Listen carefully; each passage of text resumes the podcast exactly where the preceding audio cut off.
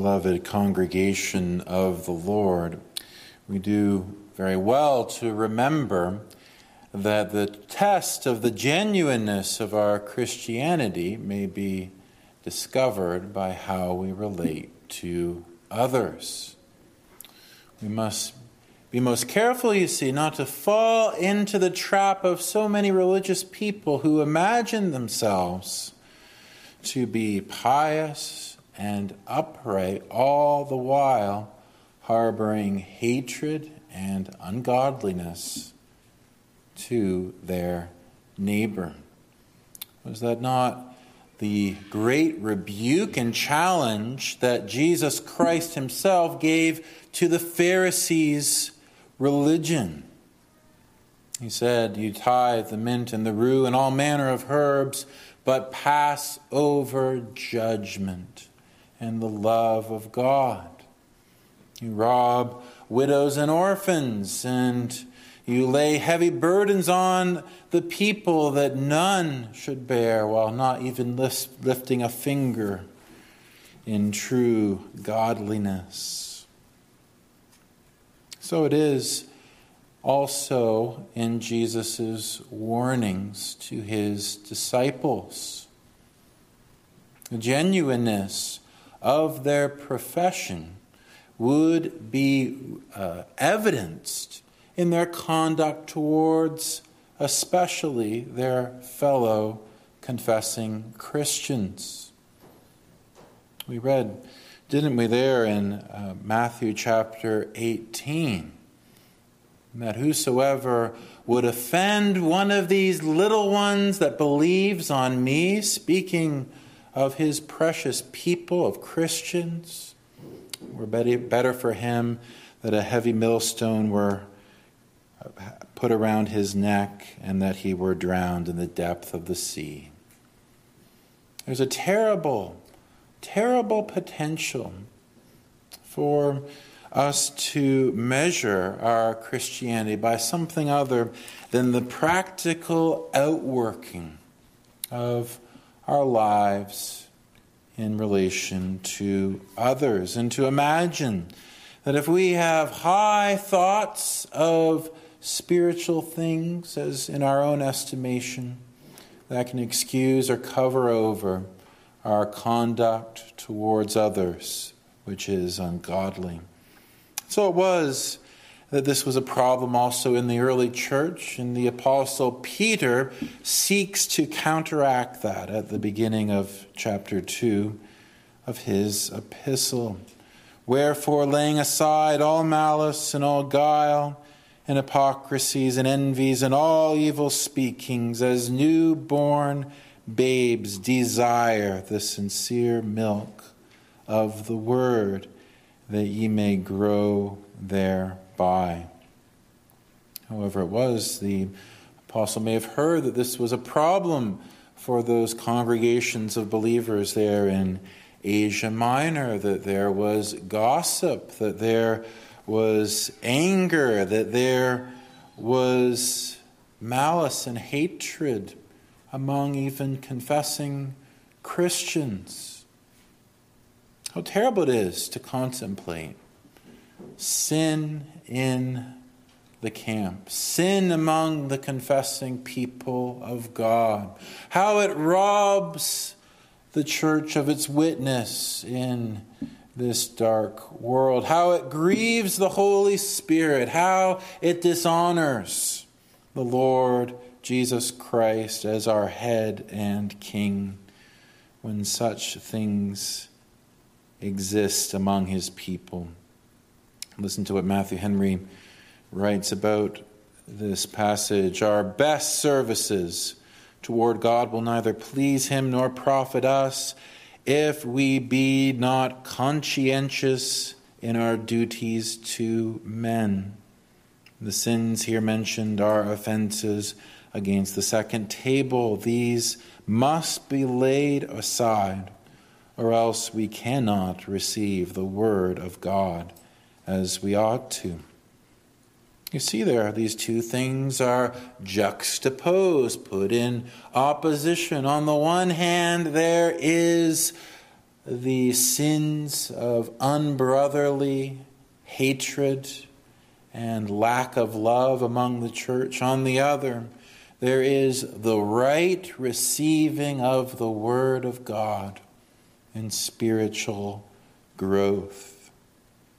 That is the basic thought here that the antidote and the correction that is needed when such things creep into our lives, our families, our churches, is that there must be a mighty work of the Lord to bring us unto ourselves, to the true heart of what it is to be a follower of Christ in subjection to his will.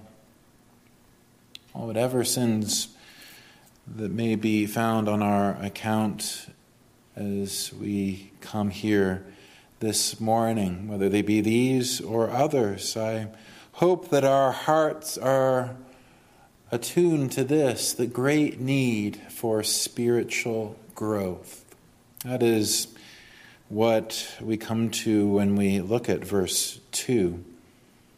In a way, it is not really introducing much new from what we've been considering in detail from 1 Peter chapter 1, where the second half of that chapter was devoted to this great theme of holiness and repentance and obedience through the grace of God working in us. But now it introduces that theme under this picture of spiritual growth. So important is this that I uh, hope, with the Lord's help, to uh, devote at least two sermons to this theme from this text of spiritual growth. And in the morning, I will be discussing the potential, the potential for spiritual growth that is in this passage. And in the afternoon, we will consider the nurture, the nurture of this spiritual growth. But first, let us describe this potential for spiritual growth. You know, it was interesting reading these two passages in juxtaposition. How it was that the Apostle Peter had gone through turmoil among his fellow disciples in those days in which he was following the Lord Jesus Christ in that wonderful school for his later ministry. I wonder if he had time to reflect upon that in the years that followed, how it was that he and the other disciples were reduced to this, arguing about who would be the greatest in the kingdom of heaven. Among the church, there was jostling for position, jostling for prestige. There was the seeking to elevate themselves and tear down others, to set up, as it were, a hierarchy among the family of God. And Jesus, you see, puts them all to shame and says, Except ye be converted and become as a little child, you will not see the kingdom of heaven. Even brings a little young child before him and sets the, him before them as the picture of what it is to be a Christian.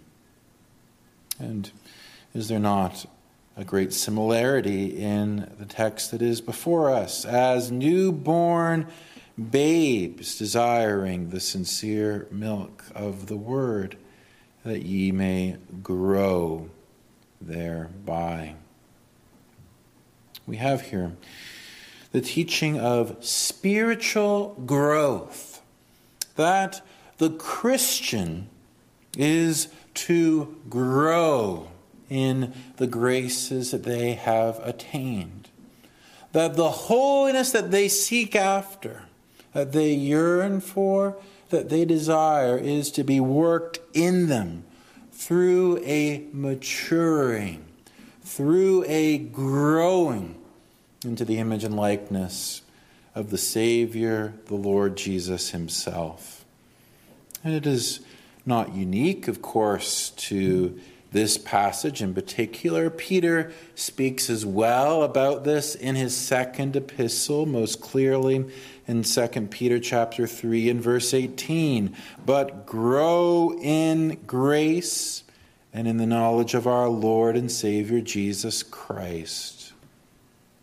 But it's also found in the Old Testament scriptures, you see. There is that wonderful uh, Psalm 84 where we read about the true saints of God. In verse 5, blessed is the man whose strength is in thee, in whose heart are the ways of them.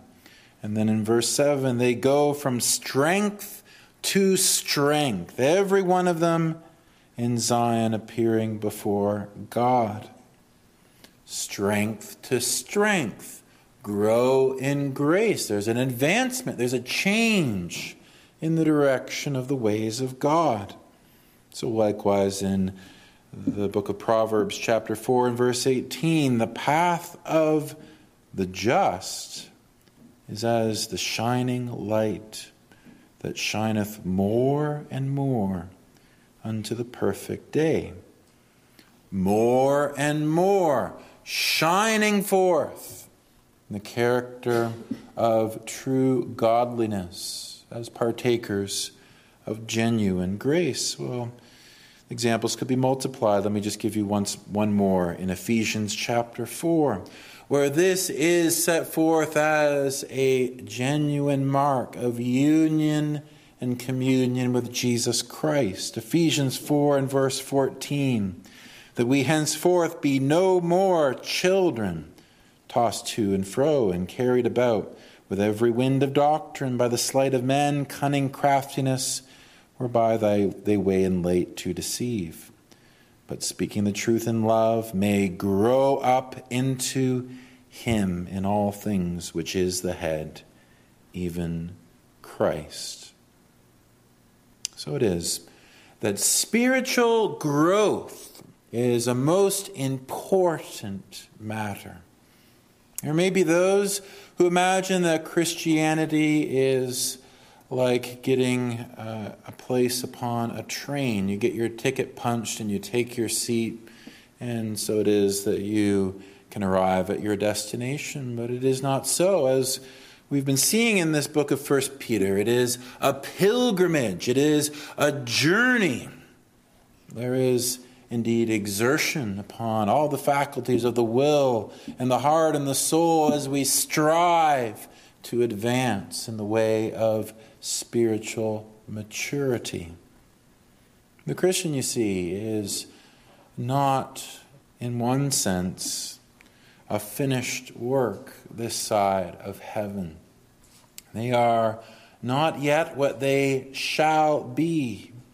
Not only are they not what they shall be when they are perfected in glory at the presence of God in the new heavens and the new earth, they are not even what they shall be as they advance in their journey. The Lord is at work in you, you see, Christian.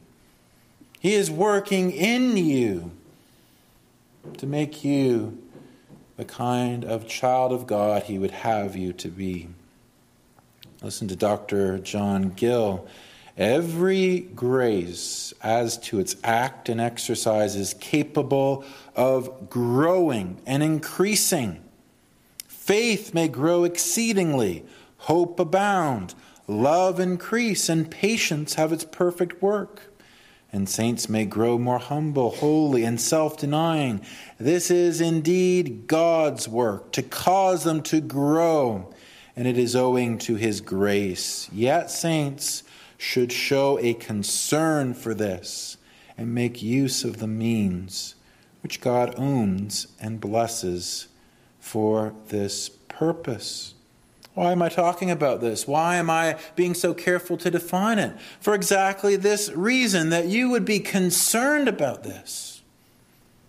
To be a Christian, you see, means that you should be concerned that you are not remaining stagnant, that you are not remaining immature in the things of godliness, but that you are advancing, that you are growing in the things of God, how displeasing it would be unto our great King if you should despise his grace so, to languish in contentment with how and what you are. No, that is not the way. There must be the spiritual growth. I would, in order to explain this, in order to explain it, I think that the clearest way to proceed is to see the relationship between birth and life. Birth and life. That's clearly in our text, isn't it? As newborn babes. Newborn babes.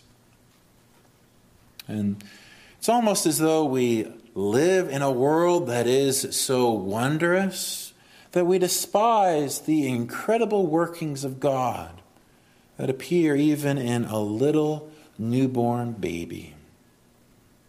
It's a common uh, illustration in the Word of God, but I want you to j- just think about it now. Surely you can remember when your first child was born, or someone in, in your family had their newborn child, and you held that little baby in your arms. Wasn't it a wondrous thing?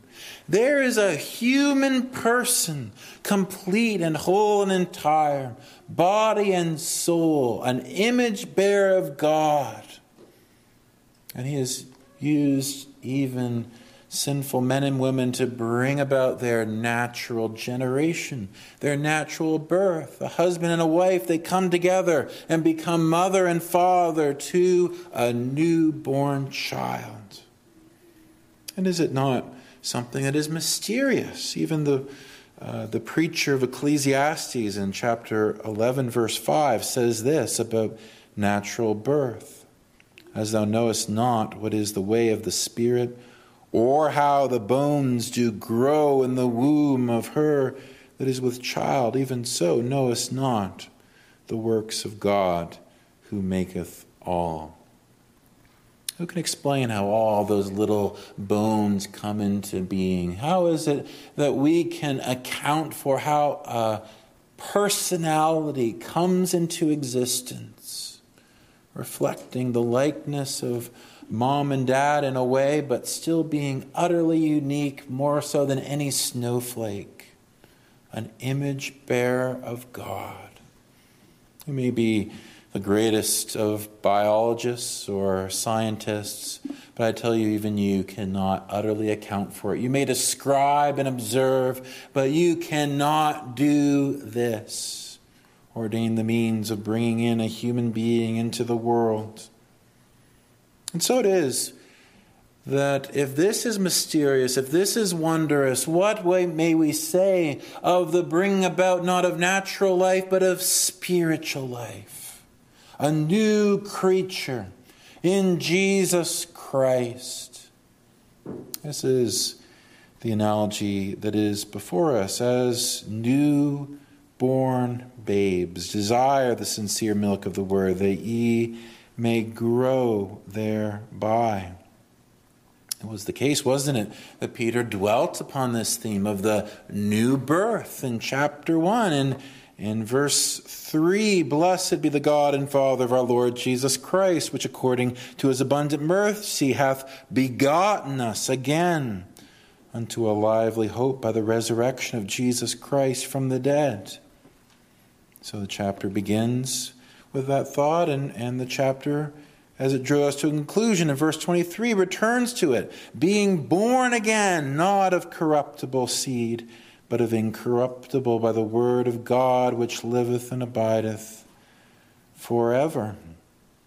And sandwiched between these two exhortations to consider the new birth, is it not that he draws out their identity as God's children in verses 13 and 14? Wherefore, gird up the loins of your mind, be sober, and hope to the end for the grace that is to be brought unto you at the revelation of Jesus Christ as obedient children, not fashioning yourselves according to the former lusts in your ignorance. You see, contrary to liberal theologians, contrary to cults like the Free Masons, it is not the case that everyone is a child of God. That sort of teaching of the fatherhood of God and the brotherhood of man as a universalist religion is utterly antithetical to the Word of God, you see. Who are the true sons and daughters of God? Who are the true children of God? They are those who have had this mighty work upon their souls.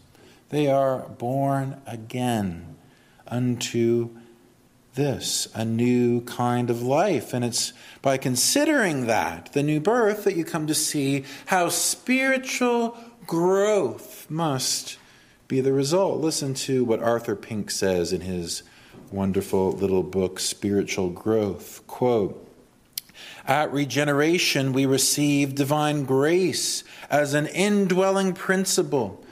And the effect is to make us willing to deny ourselves, take up our cross daily and follow Christ.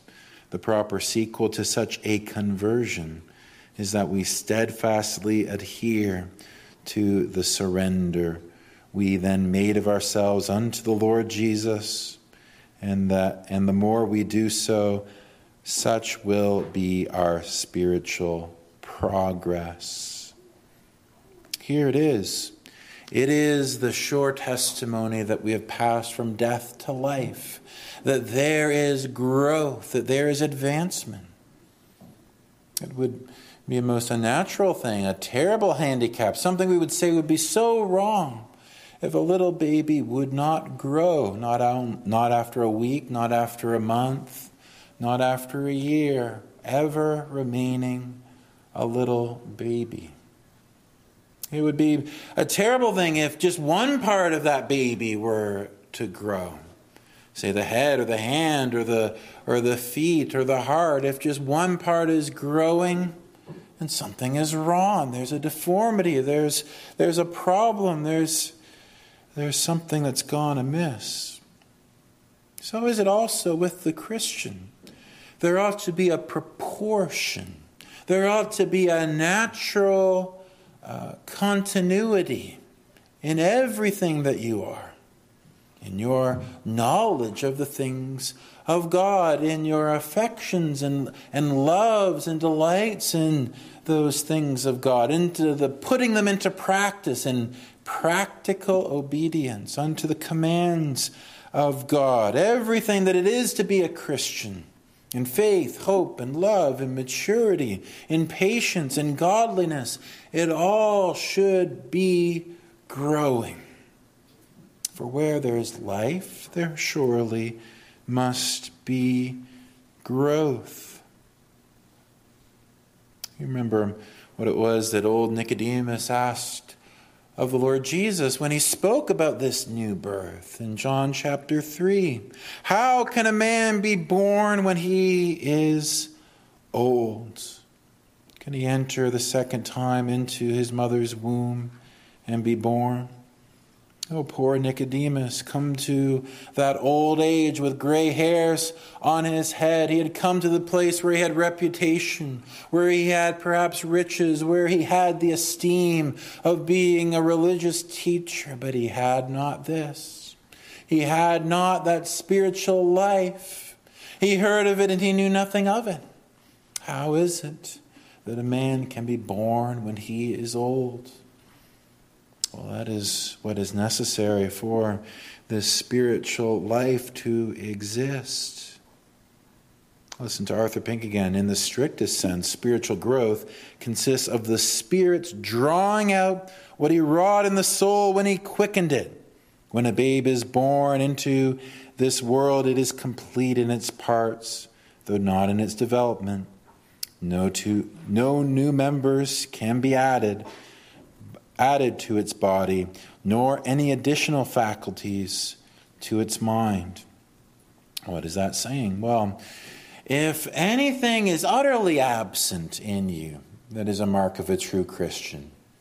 If there is not faith in the Lord Jesus Christ, if there is not love for the brethren, if there is not a crying out unto the Father, if there is not a mourning and grieving over sin, if there is not a striving after obedience, at least in some measure, then we say that there is not a complete child here. There is not even the beginning of spiritual life.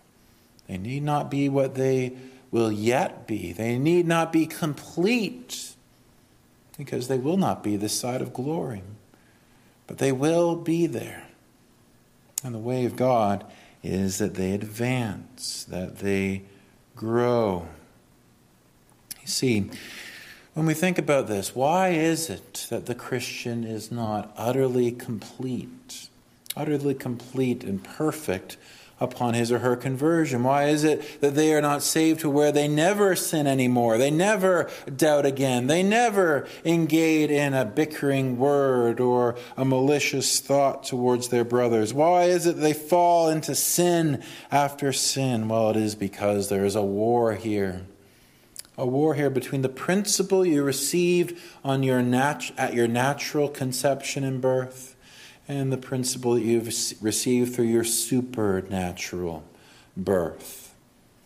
The Lord Jesus, uh, or rather the Apostle Paul, who was a servant of the Lord Jesus, spoke about this in Galatians chapter 5 and verse 17. For the flesh lusteth after the Spirit, and the Spirit against the flesh and these are contrary one to the other, so that ye cannot do the things that ye would. There must be a war, there must be a conflict. If there is an utter peace and tranquility, if there is no conflict within against the warrings of the flesh of your sin nature, then you must worry. If you go through the day and there is never the battling of temptations, there is never the subduing of ungodly attitudes and words and actions. And can I, can I imagine that you know anything of this? Could it be that you have so deceived yourself that there is no battle because you are utterly won over to the other side. There is no battle because there is no spiritual life. There is no warring against the flesh. But where there is life, where there is this new birth, there will be the maturing in grace and the war against the flesh. Here is how I've sought to describe him. I hope that you've seen this is important. This is something you ought to consider. This is something that the Lord Jesus Christ would have you fix yourself upon in this earthly pilgrimage, that you mature and grow in grace. Well, thus far we've seen the description, but now we come to the central command of this verse, and that is that we desire it as newborn babes desire the sincere milk of the word, that ye may grow thereby. Desire. It speaks of an earnest yearning, of a longing, of a desire for that which is held forth in this verse. Yes, the sincere milk of the word, which we will look at particularly in the afternoon service but really that as a means to an end for the growth itself, which comes by means of this uh, instrument of grace, the Word of God. It ought to be the case that you, Christian, desire this. And even if you do not name the name of Christ this morning, even if you are not a Christian, still the word goes out desire desire this. Oh, maybe I hear one say, well, if I am unconverted, if I do not confess Christ, if I am someone who is without this supernatural birth, then I can ignore this command utterly. I do not have to desire because I am not a newborn babe. I am not a Christian.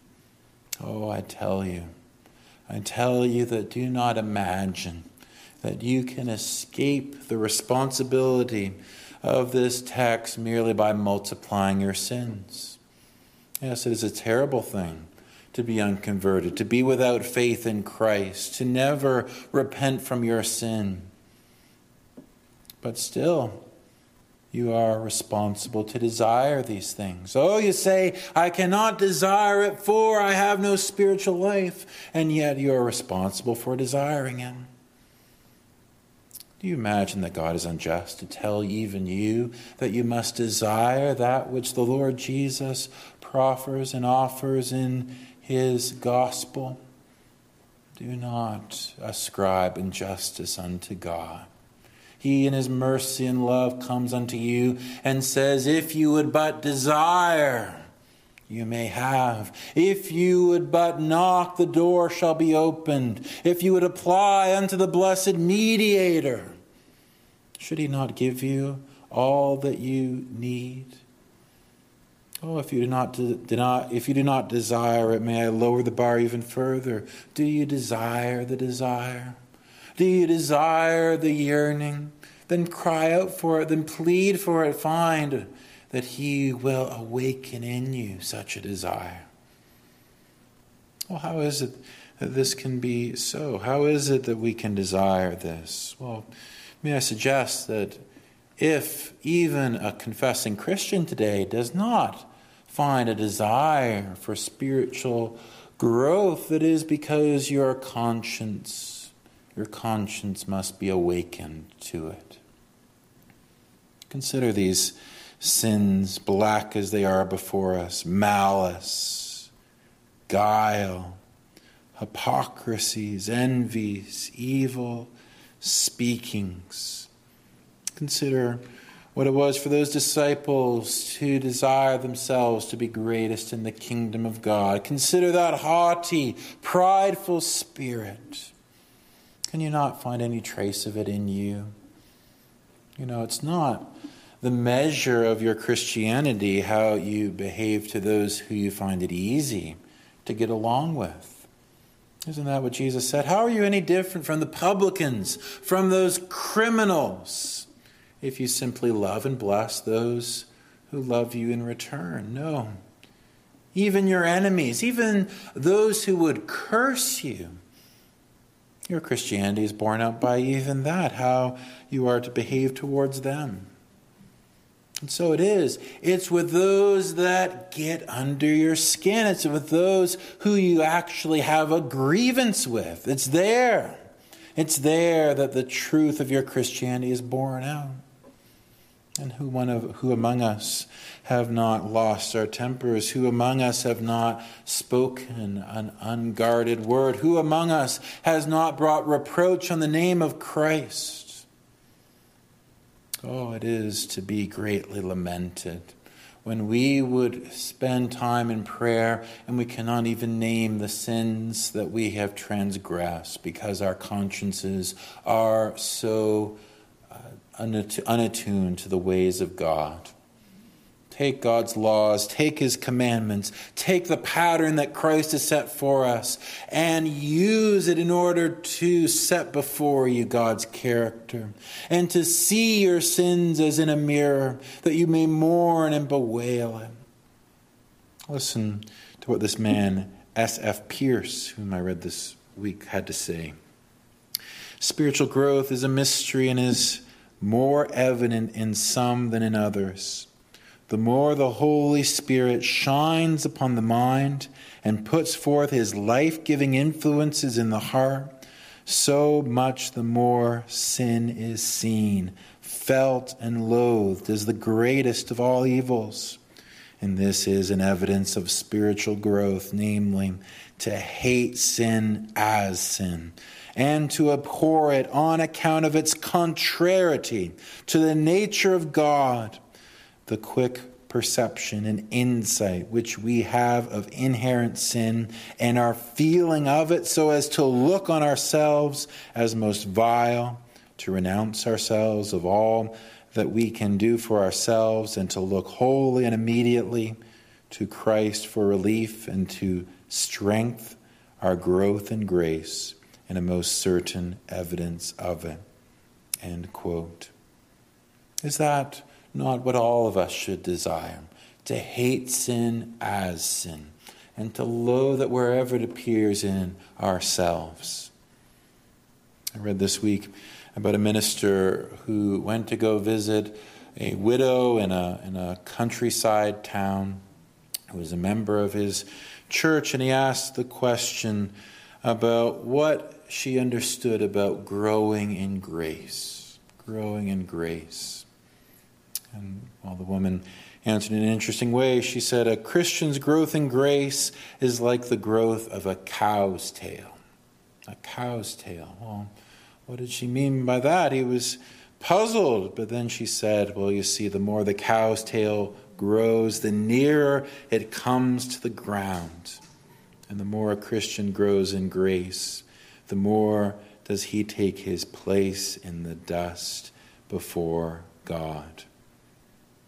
So it is you might be able to get a straight A on a theology exam. You might be able to memorize our catechism. You might be able to be able to understand the Bible forwards and back. But if it does not come home to your soul in this way, like compared to the greatness of God and compared to the mercies of Christ, you come to loathe your sins more and more and to treasure and cleave to Him all the more, then there is not true growth in grace. And do you not see that it is that which adorns Christianity in its beauty?